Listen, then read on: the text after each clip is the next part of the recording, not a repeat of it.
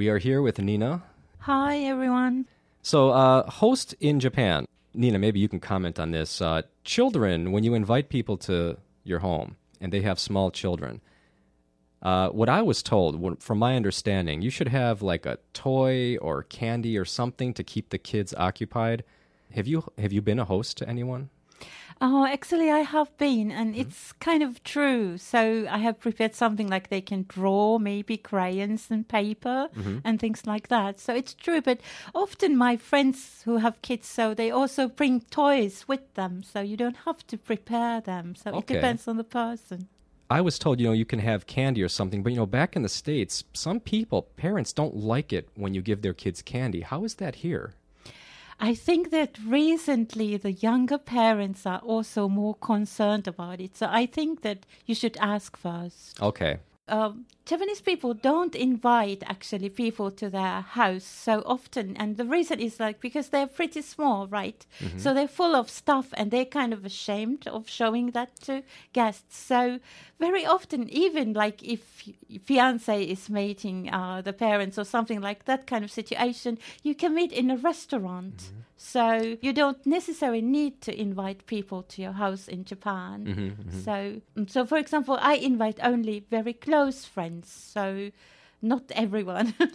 so, is there ever a situation where your boss would come to your home? Um, yes, like when um, I was like, oh, I broke my leg. Mm-hmm. So oh, then actually my boss came to visit me, but not in other occasions, really? I think. All right. Now, um, slippers.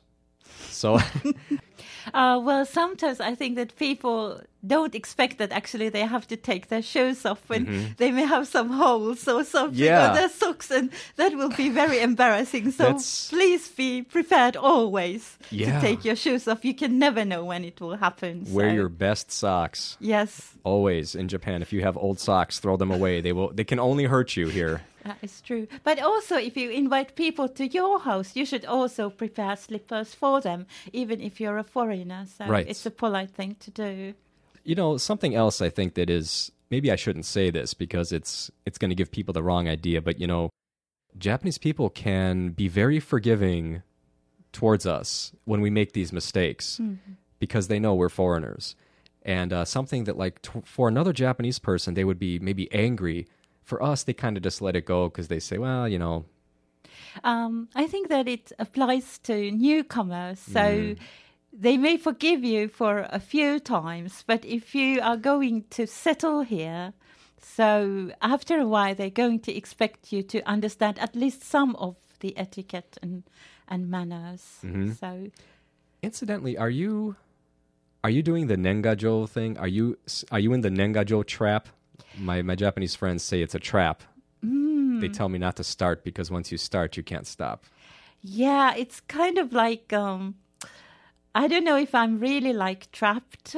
So because I kind of choose like certain people I only send nengajo to, mm-hmm. and others are more like maybe emails or text messages. So I kind of choose based on the person, I suppose. This is the hard part about being a gaijin. You know, you hear like 15 different versions of the mm. same thing and yeah. trying to learn the sometimes i think they don't even know I yeah, honestly, that impression. Yeah, that's one thing that sometimes you ask a Japanese person about something and they don't know. So you have to find a, like a confidant or something yeah. like a person who is kind of good at explaining Japanese culture and manners. We're going to talk about the neighborhood. Okay, so um, so I think that also it depends if you live in an apartment building or you actually live in a house. So your neighborhood relations will be very different. So when I lived in an apartment building, so I didn't have that many problems. But when I moved in an old house in a very traditional uh, area in Kyoto, so I encountered all kinds of problems and. But um, actually, we um, so I'm from a Foreign Women's Association, Paruyon, which is uh, an organization supporting women living in the Kyoto region. But recently we are basically uh, offering information and different kind of courses to all foreign residents in, in Kyoto. And we got a grant from Kamikyo Ward, so the city of Kyoto, to write a guidebook on living in Kyoto for foreign residents. And we wrote it in easy Japanese, and it's available on our website and also at Kamikyo Ward office. And uh, we had a mul- multinational team working on it, so people from different countries and different backgrounds, and also Japanese people. And and we talked about different matters. And uh, today I would like to introduce something that we have included in our guidebook and the reason why. So the first thing is like sometimes when you move to a new neighborhood or even to a new apartment building, your neighbors don't greet you. So nobody greets you and you can feel sort of lonely and you think that there's something wrong with you because your neighbors don't greet you, especially if you look different from an average Japanese person.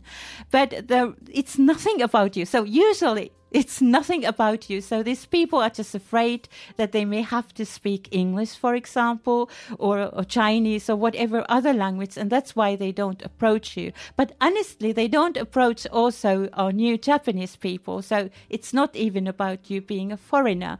So what I would advise you to do, so greet your neighbors first. So you can say whatever like konnichiwa, konbanwa, whatever you, but that's enough, and you smile a lot always smile a lot. So that's a good start, and then they will get used to you. So that would be my first advice. Is it okay to do small talk or no? No, no it's not because um, honestly, Japanese are not that good at small talk. So maybe you will find out that sooner or later if you haven't found out it yet. And it's nothing about you again. Mm-hmm. So, for example, today, this morning, I was um, in a in a kind of a meeting, and and well, I'm a white person, so and everybody else was Japanese, and even if I spoke Japanese people still hesitate to talk to me. So I have to be the one that goes to talk to people. There are some people, of course, who will approach me, but more often it's me who has. I mean, it's my job to start the conversation, but nothing like small talk usually just the creating or you have to have like a question or what is good to say is something about the weather いいお天気ですね今日は寒いですね it's today is a nice weather or cold weather something like that if you don't mind my asking a little bit uh, personal stuff, but so the audience kind of knows. You're from Finland? Yes, is that correct? I'm from Finland. Can you tell us a little about about where in Finland? I, uh, I come from Helsinki, which is the oh, capital. Oh, so, right. But it's well, it's a very small, small city if you compare to Japanese cities. So it's only like half a million people living there. So. And how did you get interested in Japanese? Um, culture so and I was actually uh, a backpacker, so I backpacked a lot, and I also backpacked in Asia. So I went to China, and then I came to Hong Kong, and then I was kind of wondering if I go to Southeast Asia or if I go to Japan. And I thought that, okay, well, this is maybe my only one chance ever to go to Japan. So I decided to come here, and I got interested in uh, Buddhism and uh, also kanji. I wanted to learn to read kanji because I couldn't read any. So that was the reason why. Then I went back to Finland. I started to study Japanese studies and I came here as a student afterwards. So you started learning Japanese in Finland? Yes, already. And when you came to Japan, how was your Japanese level? so okay, I studied two years there, but honestly, I couldn't understand much. And the problem was that what I learned actually in the textbooks is very different what they kind of actually speak. So, uh-huh. so I have this interesting story about that. I went to a, it was some kind of like a, a place selling fruit and vegetables, and I wanted to buy bananas. And then uh, I think the shopkeeper said like "i desu ka?" And and "i" means like I thought it's like joy, it's like a good thing, and I said like "i desu," so I want the bananas. And but actually it means like you don't need the bananas. So, so it wasn't in the textbook, and I was wondering what what happened? Yeah. Why didn't he give me the bananas? so it's yeah, it took some time actually to learn to understand. But actually, they are. So when I came here, and I studied Japanese at university, so the textbooks in Japan are somehow better yeah, than right. the textbooks we had in Finland. I don't know why. So maybe there's a big variation, or I don't know, bigger yeah. variation here. When I started to study Japanese, like, so I thought that sumimasen is the same thing that I'm sorry, and you know, and you don't say that so often. I mean, like if you have like really hurt a person or something like that, so then you say I'm sorry. But sumimasen is like a greeting in Japan, so it doesn't mean I'm sorry. And actually, now I have a, a, a friend in my neighborhood who is really good at explaining Japanese manners to me. So she told me that sumimasen actually comes from a Buddhist uh, idea that we are inconveniencing each other all the time without noticing that, without being aware of that. So that's why we should keep saying sumimasen all the time because we don't know when we have actually caused inconvenience to another person. And I thought that this was a great explanation. So it's good to say always sumimasen. And another thing, I think that I don't know about other countries, but at least probably North America and Europe, we, we kind of are, are loud people. So when we talk, so probably we're louder than an average Japanese person. and uh, that's why it's kind of important that we kind of are aware of that. So even like we are not noisy in our own opinions. So from the Japanese point of view, we probably are. And also my friend taught me a very good greeting, which you always should say to your neighbors is like, itsumo urusaku sumimasen, which means like, I'm sorry being noisy. So all the time. So even if you're not noisy, you should say that greeting to your neighbor. And when I moved to my neighborhood, I have an old lady living in my neighborhood, and I thought that she didn't like me, and I was kind of wondering what was the problem. Uh, problem, and I asked my friend, and she taught me this greeting and I now I'm using it and I can see like how the face of my neighbor sort of changes Really? when I'm saying that. So now she understands that I understand that I'm noisy. Nina, you were telling me that you have these neighborhood associations. That there's what is it? There's a membership fee or something. yes. But what is the neighborhood association? I had no idea what this was until I've been here two years. Well, I think it's a kind of a, like an old tradition actually to have neighborhood associations. So it's like neighborhood is uh, divided into units, which they call like gumi. And for example, in my neighborhood, so I live in a kind of a small, tiny, narrow alley. So there are seven houses there. So we are one unit. And uh, there's the unit leader, and then we are a part of a bigger neighborhood association. And mostly, I think that uh, in old times, so people were kind of looking after each other inside the unit. But that's not so much the case anymore. But we still have like a, a sports festivals, or we have like the Obon festival for children and things like that. And if you live in an area where there are a lot of temples or shrines, so sometimes you also um, inside the membership fee, you pay also some money for the temples or shrines to for their maintenance sort of.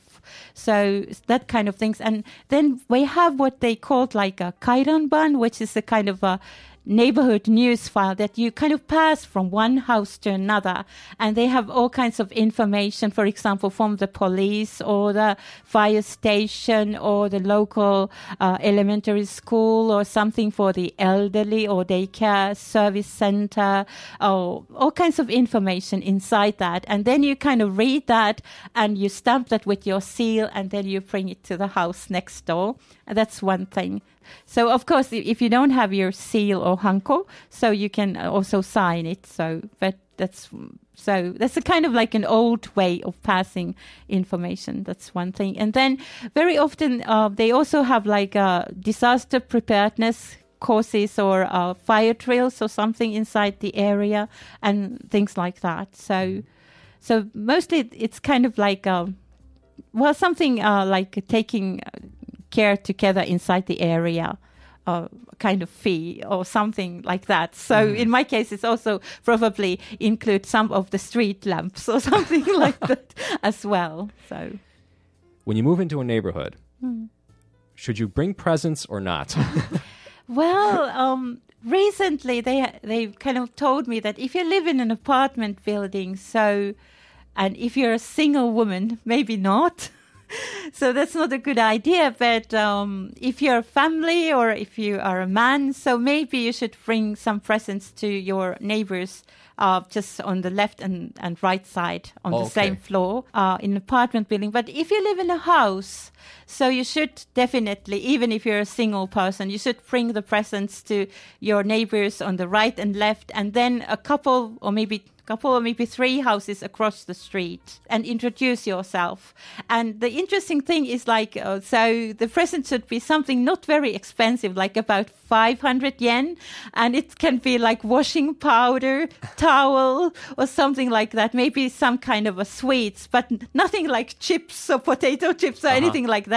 More like a present like thing. But it's important to introduce yourself and give a present when you move to a new neighborhood. It depends also in your neighborhood, but I used to live in Tokyo and it's very different there. I probably wouldn't give any presents in Tokyo. Actually, I didn't. But here I definitely would do that. Okay. So people tend to live in Kyoto in the same place for much a longer time than in other cities. So the people have been there forever, like for generations, and it's a very tight community. I think it's important to introduce yourself if mm-hmm. you move to a new neighborhood in, in Kyoto.